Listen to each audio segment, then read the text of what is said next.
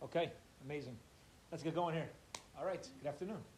Um, so this week's parsha is Parshas Vayechi, the last parsha in Sefer Bereshit. It's amazing that we're almost done the first uh, the first Sefer of the Torah. And before we start Vayechi, let's just keep moving along a little bit, learning the Tzidkas HaTzadik. Last week we began, we actually went back to the introduction, and we were going through some of Rav Tzadok's notes in his lifestyle and things that he wrote to help himself. And I'm in the next few, I'd like to open the floor. I need some people with experience over here to um, to really help me understand this. So it's very interesting. Yeah, go ahead.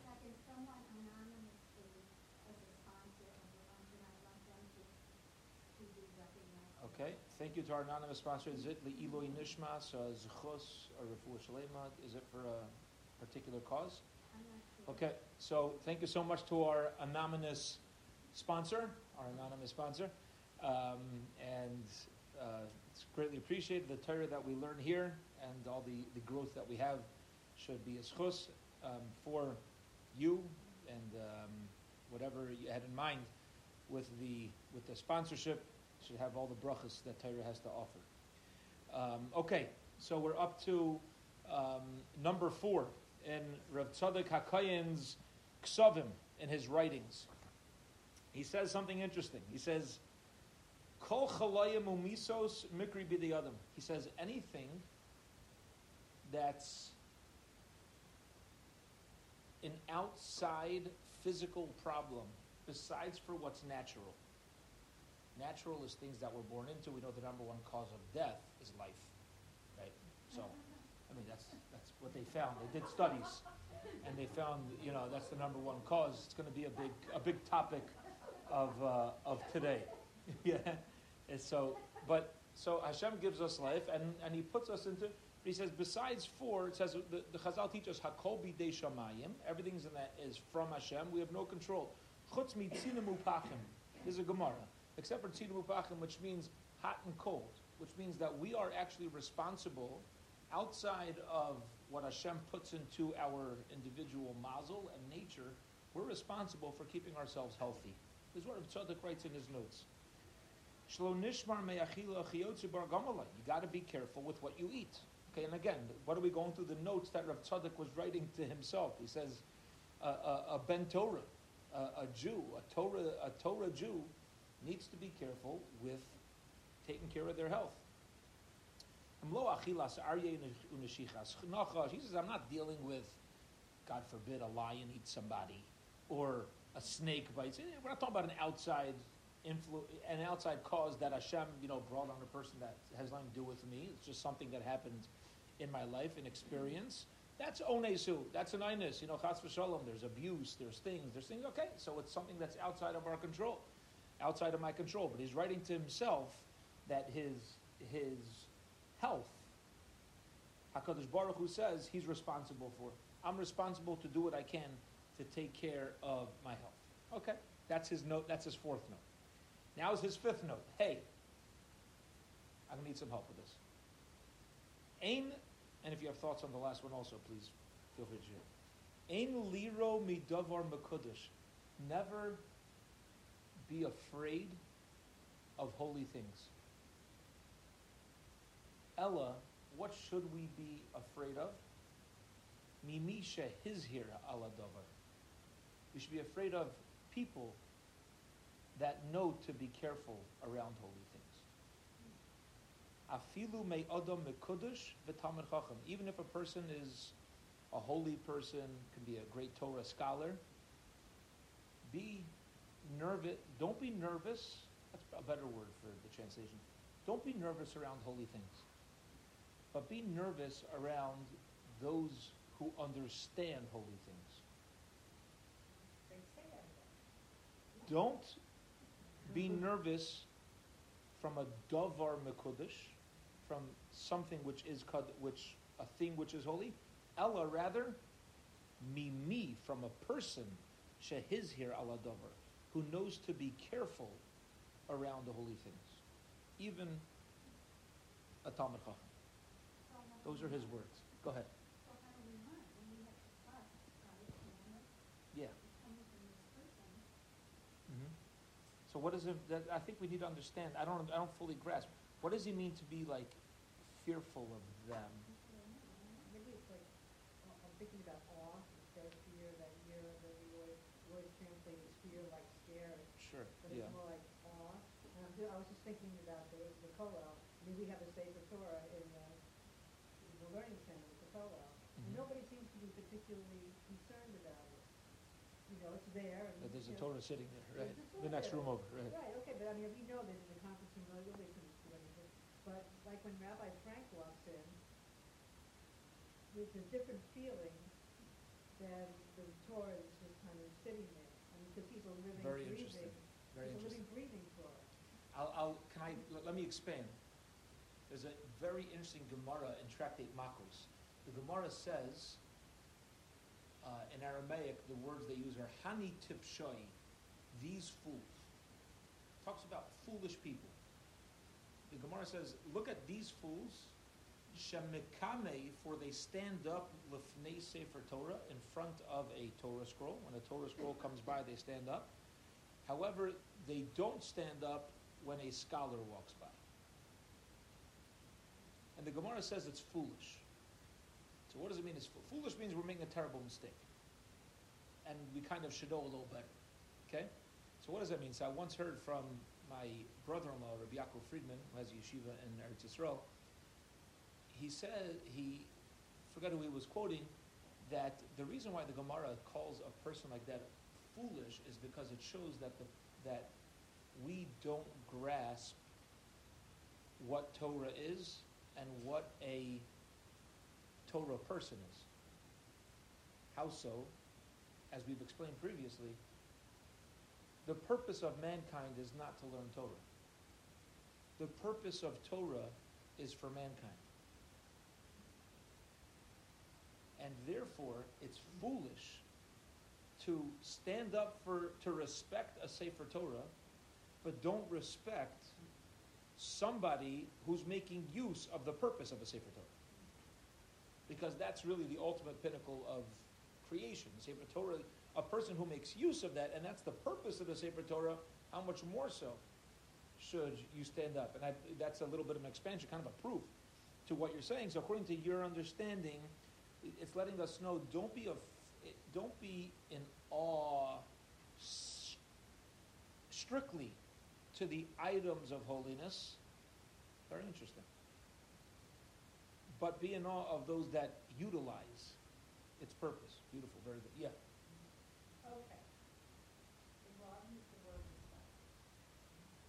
So there's kavod and there's respect. Kavod is something you you have, you're supposed to get. Torah, Rabbanim, whatever. Mm. You give the, no matter what. With respect, How do you translate respect? is something that should be earned. Or. Are you are you talking like an American millennial, or h- how are you asking the I'm not question?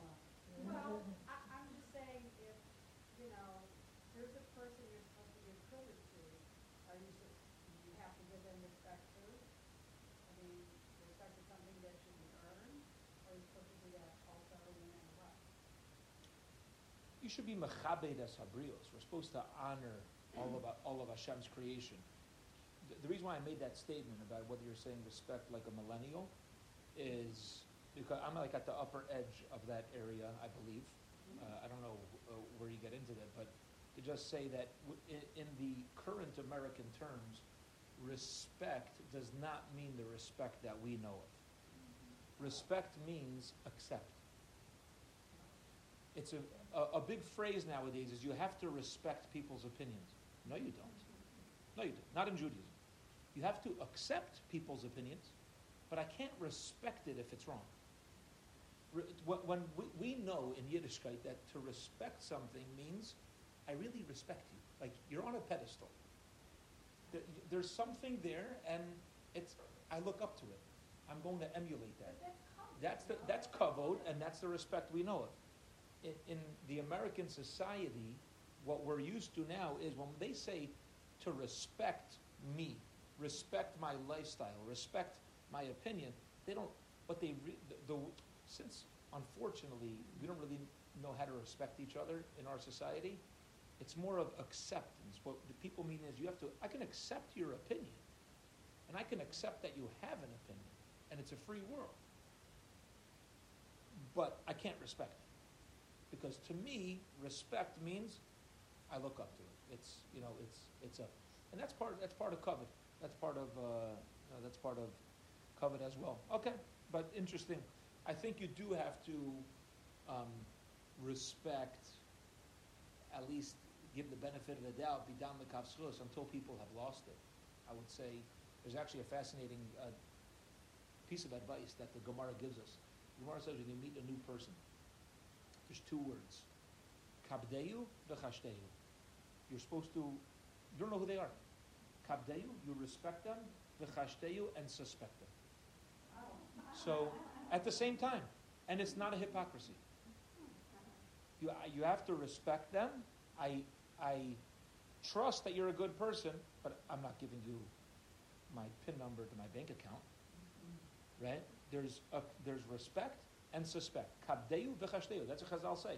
And until a person earns it, eh, you don't have just because respect doesn't mean that it's it's an all out thing, but you're expecting them as a tzelem elokim. They're a, they're a piece of Hashem. I respect what you stand for and who you are, but at the same time, respecting doesn't mean to go all in and be naive.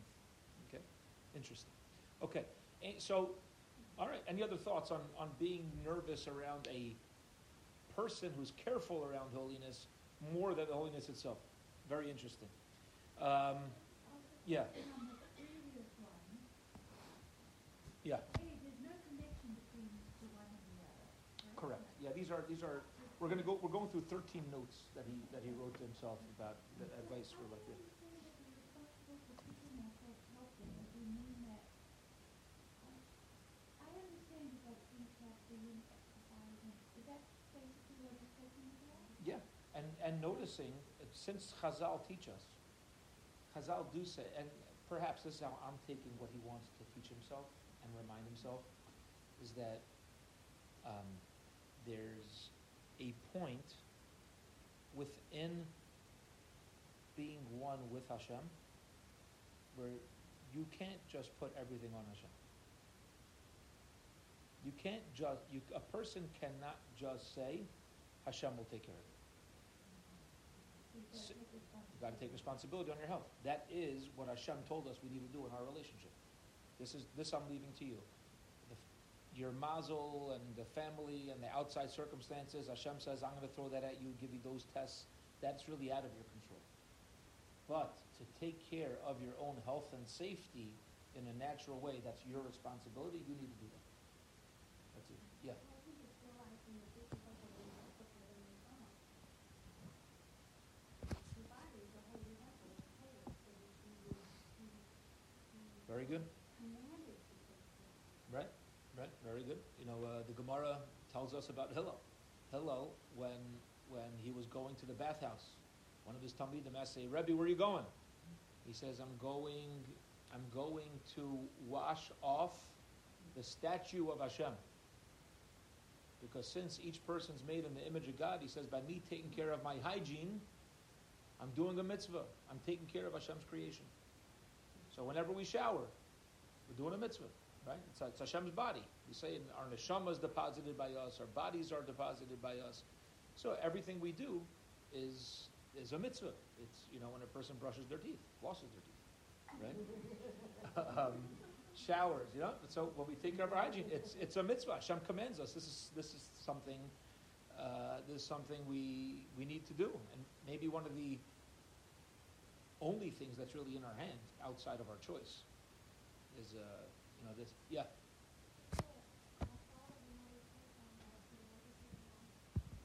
Yeah.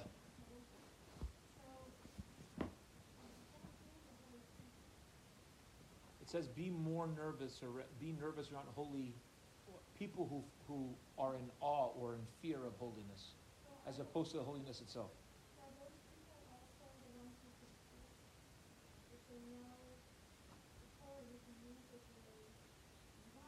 I mean they have das Torah? He understand what Torah wants? Perhaps. He doesn't go so far to say that.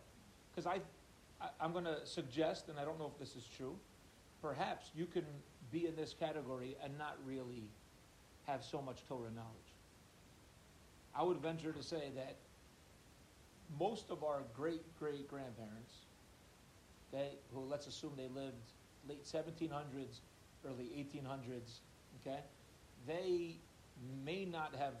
They, they, I, I would be confident to say they probably did not have as much Torah information as any of us have. They didn't have the printing press. They didn't have Chumashim printed out, ArtScrolls, Sidurim. But they, they feared holy things. They were Yidden, right? They were, they were, you know, they were real Yidden. And, um, you know, it's, uh, you know, so I don't know. Does it mean that they had Das Torah? I don't know. But they were certainly in tune with living a life with HaKadosh Baruch. Okay, let's get on to our parsha, Parsha by Vayechi. And that, that conversation is a very interesting uh, segue into our parsha, uh, talking about life. And here we go. Parsha Vayechi begins. Last parsha again in the book of Rishon. Vayechi Yaakov Be'eretz Mitzrayim. Yaakov lived in the lands of Egypt, Shva Esrei for 17 years. Okay, a little bit of history. Yaakov passes away at the age of 147, and the last 17 years of his life he lived in Egypt. So he went down to Egypt at the age of 130. Now it says, Vayechi Yaakov, Yaakov lived. Commentators let us know, why doesn't it just say Yaakov was in the land of Egypt for 17 years before he died? Letting us know that he lived. He was, it was the last 17 years of his life, but he was doing whatever he can to live life to its fullest. That's what Yaakov was doing. Now, interestingly, Rav Lazer Sorotskin, there's a set of chumashim we have here on the shelf called the Oznaim LaTorah. Beautiful set of chumash. It's only in Hebrew. I don't know if they came out with it in English. Um, a lot of beautiful explanations. There's also it also leads you to all the Gemaras where you could find these the psukim listed. It's a great cheat. It's a great cheat sheet for rabbis.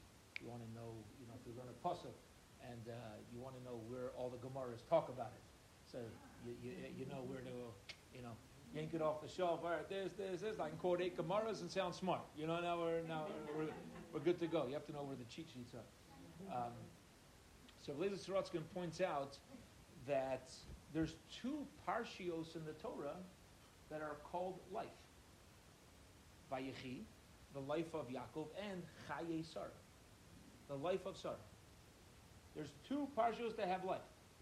And he points out, guess what? They don't talk about the person's life. They talk about their death. Right? Sarah, these were the years of Sarah's life, and Sarah passed away. And these were the years of Yaakov's life, and Yaakov passed away. Why specifically do the two parshas that have the word life in it refer to death? That's his question. And he makes an amazing, amazing point. He says, You know what the Torah is teaching me? The Torah is teaching me that in the life of a Jew, there's no such thing as death. There's life in two different rooms. And when we look at the lives of our matriarchs, specifically Sarah, and patriarchs, specifically Yaakov, is a sages teach us Yaakov Avinu Lomes, he never died, he became, he was able to fuse his his um, soul with his body, so it all, it's an amazing uh, piece of chazal. But be it as it may, they they never died. They went from living here to Vayechi to living somewhere else. That's all that happened. And interestingly, we've spoken this, um, those who I've been zeichet to learn Pirkei Avos with, we've mentioned a number of times that the Hebrew word for death actually is nifter. What does nifter mean? Nifter means Jewish concept, right? To pass. To pa- what do you mean to pass? What does, what does it mean that I passed on? What it means is I passed from one place and went to another place. That's the, yeah. You, it's a total change of address. with a new birthday. Um, according, so interestingly, uh, according to, i trying to remember where I saw this parable. I've shared it a um, number of times. Um, according, it's not the, for, for, for whatever reason, I think it's the Malbim, but I may be wrong. I need to look this up again in my notes. Malbim brings a parable. Says there's two. Says there's twins inside of a mother's womb. and they're having a theological debate. One twin says, Listen, brother, I mean, enjoy the food we're getting in here because out there, it's done. It's over. The other brother says, No, I'm telling you, there's a whole world out there. It's amazing. There's beaches, there's palm trees, there's nice people, there's good food, the colors, it's amazing. They're sitting inside the sack, inside the mother. And brother number one is like, I don't know what you're talking about, but I ain't believing it till I see it. I'm telling you, it's this nine months, and we're done. The other one's like, no, and that's the fighting for nine months. Okay. Finally, one day, all of a sudden, there's a little bit of uh, muscle contraction, and brother no, and brother number two pops out, and brother number one is inside, and he hears screams, and he's like, "Oh man, I knew it! I knew it! I knew it! I told him! I told him he should just like relax over here. You know what I mean? Like, uh, what doesn't says, what doesn't he understand? That the shouts on the other side are shouts of Mazel Tov. A baby was just born into this beautiful world. That's the noise that he heard. What's the parable? The same thing is true with this world and the next world. Right? So it's just us, just here, just there, just there. And people who know say, I'm telling you, there's another room we live in that's magical. Incredible. And person moves on to the next world. And everybody left here is like, oh man, oh man. you know, like, oh, eh. And that person, they hear shouts of Mazel Tov. Yeah? Their parents are coming to greet them. Grandparent, uncle, whoever, whoever went before them is there shouting Mazel Tov. It's a, it's a, it's the same thing. And, and uh, you know, um, some of us will have heard this from me a number of times. It's a, it's a beautiful thought. I think about this all the time. Um, that my father, sh- uh, shared with me um, after he, he had a stroke. And I was walking to shul with him, and he was musing. He was musing, and he says, I don't understand. I'm 18. Why doesn't my hand work the way it used to? It was musing. You know, why is it? And I was like, I don't know, Todd. Like, you're 18, I hear your question. You know, you know what, what's the deal? He says, I'll tell you, Chuck. He says, I'll tell you the reason. He says because only things that end age. Age is when you go from one stage to another stage. So things that don't last age. He says, My body's not going to last, so it ages. Mm. But I'm stuck inside this. I'm still 18. That's how I can be 18 and my body's just not moving as fast. Because we don't really die. We don't age. Who we really are, our bodies age, because our bodies aren't here forever. But we who are here forever, just with a change of address, after whatever allotted time we have, we're 18 in the body of a 50, 60, 70, 90, 100, 110, 120 year old. And we're sitting here thinking, like, what happened? And the answer is nothing. That's why, that's why we still feel vibrant, because we re- there's no point on aging. Age doesn't mean anything because we really, as a neshama, we're a piece of Hashem. We can't end. We can't die. We're, we're a chelik mal. We're, we're, uh, we're, you know, part of godliness. And this, says Rav Zalman Sorotzkin, beautiful thought, is why the parshios of death are called life. To teach us that a neshama is always alive. It's always around. And it's just a matter of what, uh, what address we're in. It's a Beautiful good idea. song, too. It's a good song. What's the song? Mal- Oh, coming down here. I mean, to come down to this world. Yeah. About coming down to this world. About the two, uh. Well, he has the, nesh- the neshama talking to the malach. He doesn't want to come down, and the malach shows him all the good he could do. Right. Right? Yeah. Okay. So, um, Vayechi Yaakov Beretz Mitzrayim again. So Yaakov lived in Egypt for 17 years. Now listen to this. Pasuk Chavtes, verse 2. Vayikrevu Yemei Yisrael Lamos. The days of Yaakov's life came close to die. Fascinating expression. This is the second pasuk of the parsha. The day, the, the days of Yisrael came close to die. So he calls his son Yosef and he says, please do me a favor, I don't want to be buried in Mitzrayim. Let's focus on these words for a moment. The days of Yisrael came close to die. What does it mean they, what does it mean they came together? So there's, uh, I'll introduce this with a beautiful, well-known poem um, from a poet by the name of Linda Ellis called The Dash.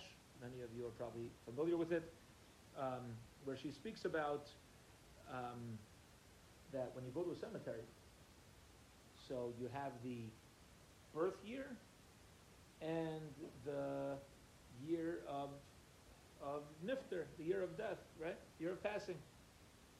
And what's in between? A dash. What's the most important thing? The dash. Right? The dash is, that's all the time. That's the life. The dash is all about the life. So she writes like this. She says, just read this through quickly, it's not that long. I read of a man who stood, to, who stood to speak at the funeral of a friend. He referred to the dates from beginning to end. He noted, first came the date of birth, and spoke of the following date with tears. But he said what matters most was the dash between those years, because that dash represents all the time that she spent on earth, and now only those who loved her know what that little line is worth. That's the, what a beautiful introduction. So here's the poem. It matters not how much we own, the cars, the house, the cash. What matters is how we live and love and how we spend our dash. So think about this long and hard. Are there things you would like to change?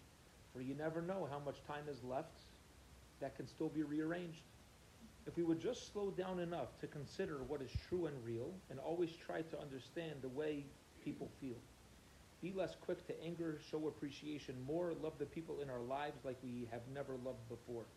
If we treat each other with respect and more often wear a smile, remember this special dash might only last a little while. So when your eulogy is being read and your life's actions are rehashed, would you be proud of the things they say about how you spend your dash? That's uh, that's the uh, it's a beautiful poem, right? A beautiful thing, and it's um, it's I believe this poem explains this pasuk, and I have pro- uh, I'm going to prove it, uh, not for myself, but from the what Chazal teach us. Chazal say the following: When a person passes, so the days that we utilize join us in front of Hashem. So you can have somebody who lived till 120, and they come up to Hashem, and they are three days old because they spent three days of time appropriately or productively in their life. And you could have somebody who passed away young, 18 years old, and they're 18 years old when they stand up in front of the heavenly court because they used their time productively. Okay? They were kind, they were nice, they brought good values, whatever. But Yikruhu Yemei Yisrael almost means that all of the days of Yaakov's life joined him in front of the heavenly court. A person's days accompany us. Our time accompanies us um, on that day. Okay? So that's what it means outside of context. In context, it means the days were coming close. Means he realized that his, you know, his time living at this address in this world was um, coming close for his passing. So what does he do? Vayikra Livno Yosef. He calls his son Yosef. Vayomar lo. And he says to Yosef, do me a favor, place your hand under my thigh, make an oath, do for me chesed ve'emes, I'll not take ready do not bury me in Egypt. But why did he call Yosef? Says Rashi, why did he ask Yosef to bury him in, in the, in the? Why doesn't he ask his other kids? Yosef's number 11 out of 12. Right? So we'll say, well, what type of question is that? He's the leader of Egypt. He can do what he wants. Right? Rashi says that that's the right answer. But there's a message in that. And here's the message in that. It's not appropriate by Hashem's standards, which decides appropriateness. Okay? It's not appropriate to ask people for favors that they are not in position to follow through.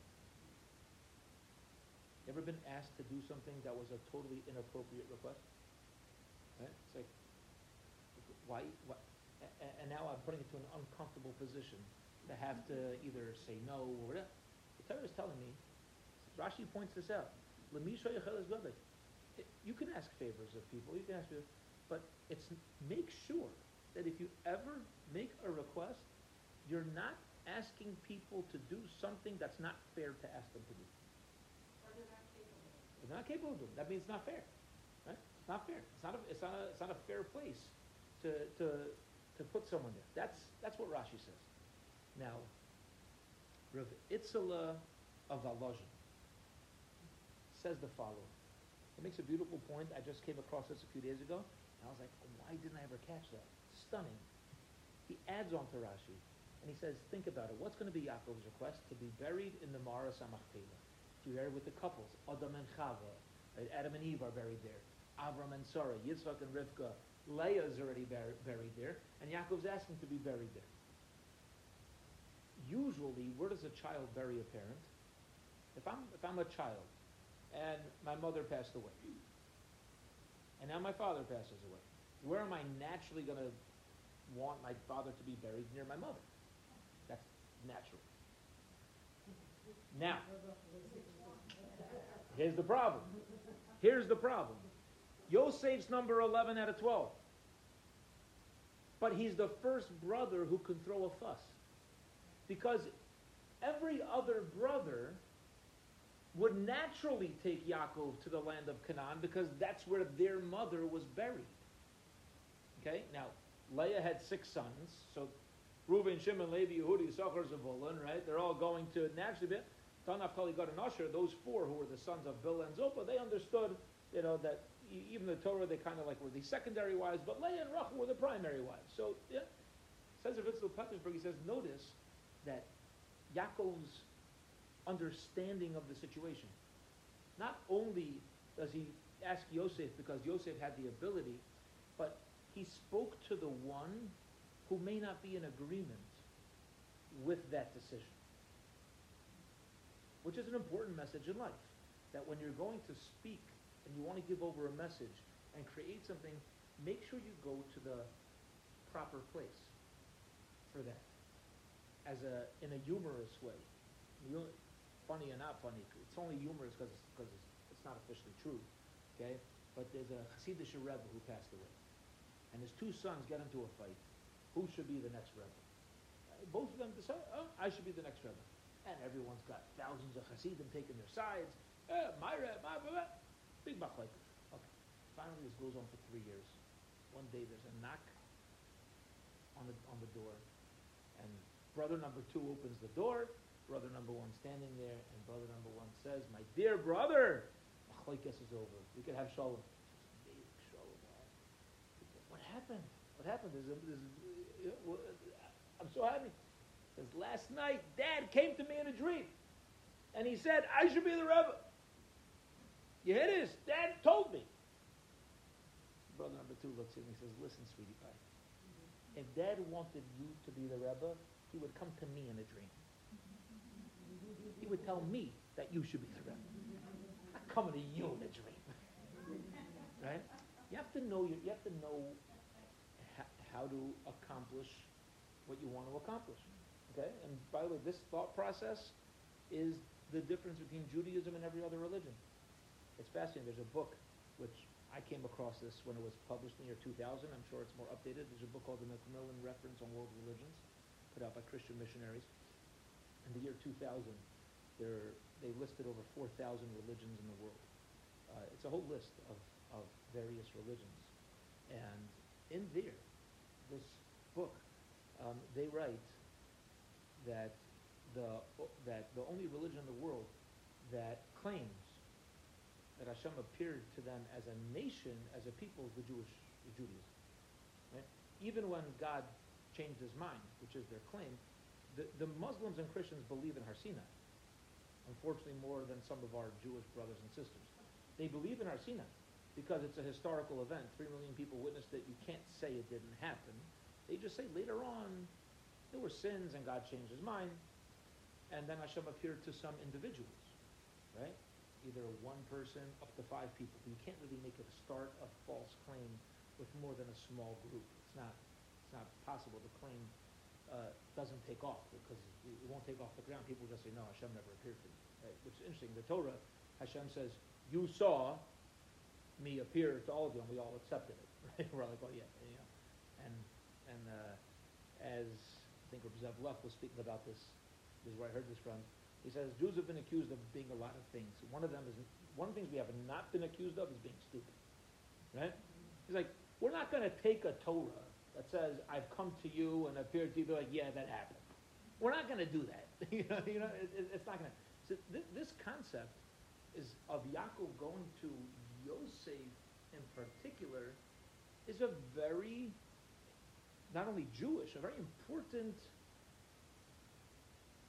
path that we need to think about when we want things to get done is not to take not always take the easiest path, but to take the path that's smartest.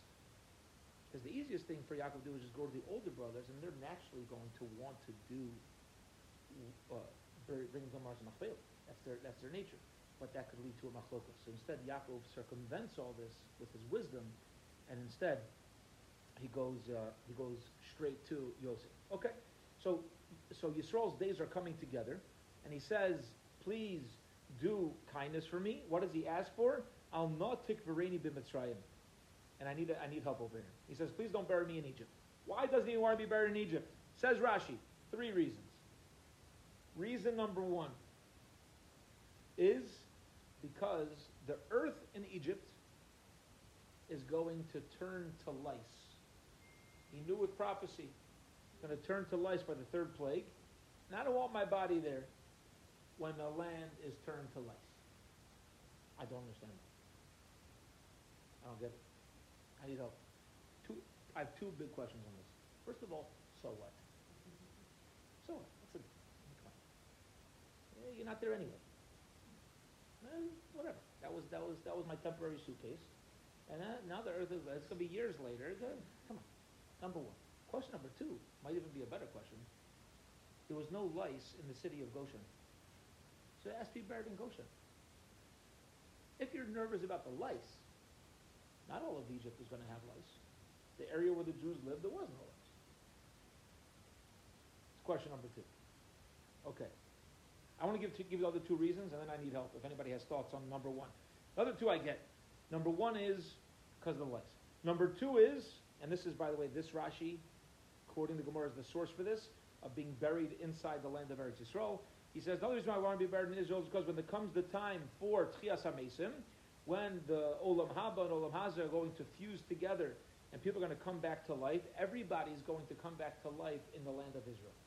And anybody buried outside the land of Israel will uh, roll in underground tunnels. So it's going to take longer. It'll take longer. He wants to, yeah, he wants to be able to be Zeicha, to be back in Eretz Yisrael faster, you know? So he doesn't want to have to go through that ordeal. He says, therefore, I want to be buried, um, I want to be buried in Eretz Yisrael. My parents, by the way, wanted to be buried. They wanted to live in Eretz Yisrael. They wanted to be buried in Eretz Yisrael, and we found in my mother's pocketbook all the pros and cons of uh, of where to. And ultimately, she decided, my parents decided, to be buried in Baltimore because Rabbi Hopfer, um, who they went to for a psak, he's a rav of the Yakasha community of Glen Avenue in Baltimore. He told my parents, he said, the last chesed you could do for your family is not make them schlep to Eretz Yisrael their yahrzeit. That was, that was the thing. He said, do chesed for your family. All right, you, you know, you'll be born again a few minutes later. Like, you know, he said, you can do chesed, to your family. Okay, fine. So, um, so that's reason number two. Okay. And reason number three is the Shalo Yasuni Mitzrayim. I don't want the Egyptians turning me into a pagan worship. Now, the reason for this was that, um, which actually answers question number two about Goshen. The second two reasons knock off both of my questions. Right? Because in the second two questions, you could say, okay, she wants to, you know, the, wants to just be buried there, to have the Chias HaMesim there. And over here as well, Yaakov Avinu, when he came down to Egypt, if we recall, there was a dream of seven years of plenty followed by seven years of famine. Yaakov came down after two years of famine, and the famine stopped. Now, all of Egypt knew there was supposed to be seven years. So they credited him with stopping the famine, his presence in the land. So Yaakov was concerned that once he's buried, they're going to start coming to his tomb and say that really it's not Hashem, really it's Yaakov Avinu. Now this logic also to keep this shear going is the reason why he wouldn't do it in Goshen. Because imagine if Yaakov would be buried in Goshen and there was no lice in Goshen, what are the Egyptians going to say? It's not God, it's the merit of this human being being buried there that's protecting the whole city. So th- those, you know, Yaakov wanted to get around any potential lack of Kiddush Hashem. Right? Again, thinking ahead, making sure that uh, things, everything co- falls into place. But the first reason I really don't have a uh, a good shot in, you know, that the that the earth is going to turn to lice. It's going to be it's going to be a, a long time later, and like I'm not sure. Uh, I, I haven't seen yet. Hashem, I'll keep studying this. But if anybody has a thought about this uh, lice issue, what's the big deal? Yeah. Not the life issue, um, the earth of Israel, um, continues to purify. That's why when you do a Sahara, we take the earth and we put it all around, not only put it all around the lake, we substitute it because we're here in the United Mhm. States. But we would live there, that, that is part of the purification. So I get that, but then it should have nothing to do with the lice. It should have to do with the land of Israel. It should have to do with well, okay. But he, over here, Rashi says because of that plague. So just a uh, pretty in, uh, interesting Rashi. Kind of desecration of the body for something to destroy it. Um, that's actually going to be used to destroy the Egyptians also. Okay. Okay. It says Yaakov says Merachashin tachas gufi. They're going to be around. Going to be around my body. He, he's not even concerned that they're going to actually do anything to him. He's concerned that they're going to be around him. You know, tzaddikim, their bodies stay fresh. Right? Yeah, maybe. I don't know. Interesting. Okay, I don't want to end this year with that. That's a little too, little too, uh, you know, t- too heavy for me. So I'll end with one more vart. A little bit later, a little bit later on the parsha. but Just a, a beautiful idea and uh, uh, an important message from our parsha, which is that this parsha gives us the blessings that Yaakov's passing away. He gives the blessings to all of the tribes. Okay. He also elevates Ephraim and Menashe. Ephraim and Menashe, which are the sons of Yosef, and he gives them a blessing. Yisimcha lekid Ephraim Menashe. What was so special about Ephraim and Menashe? So one reason given is that usually there's it's what we call yeridas hadoros. Usually there's um, as the generations move, there's a, a loss of ethics and values, and that's called yeridas hadoros. Ephraim and Menashe in the culture of Egypt actually elevated themselves to the level of the previous generation. They became tribes. Okay? This is one message why why people give their children a blessing, referring to Ephraim and Menashe, because the the thought process behind it is that you should keep the values of the previous generation, not get turned away. However, there's a, a, a beautiful thought by the Bnei Yissaschar, who says, who says that um, one of the messages in this bracha is that we know that the story where Yaakov switched his hands, right? The young, he put the right hand on the younger one and the left hand on, on the older one, and he points out, he says that when Yaakov did this, Yosef said to his father, you know, your hand's on the wrong head. You got to switch your hands. Says the Bnei Yissaschar, but from the kids themselves, you don't hear a peep. It's not. You think the older one's like, yeah, it's not fair, right? It's not fair. I'm not. I should get the right hand. And even after Yaakov explains himself that the younger one's going to be greater than the older one, which is why he changed his hand, you still don't hear a peep. They still, they're both standing there. They say, listen, whatever my lot is, whatever blessing I get, this is, um, you know, this is what Hashem, this is where Hashem wants me to be and Hashem wants me to do. And where did they get, where did they learn this? Kids don't just pick up on this. Where did they get this from? They got it from Yosef. How so? Because we learned in last week's parsha. Yosef says, I am Ani, I am Yosef, your brother. Even though you treated me wrong and I've been hurt, I still consider myself to be your brother. And Hashem sent me down here to be the ruler of Egypt. Everything is, you know, my emunah bitachon. Everything is, um, everything is from Hakadosh Baruch Hu, and it doesn't matter. So what's the message? What message did the children take in? And what's the message the Torah is stressing to us? That Yosef was hurt by the brothers. Big time. Okay? These two brothers are being hurt, so to speak, in quotations, by Yaakov switching it, at least the older one is. Okay?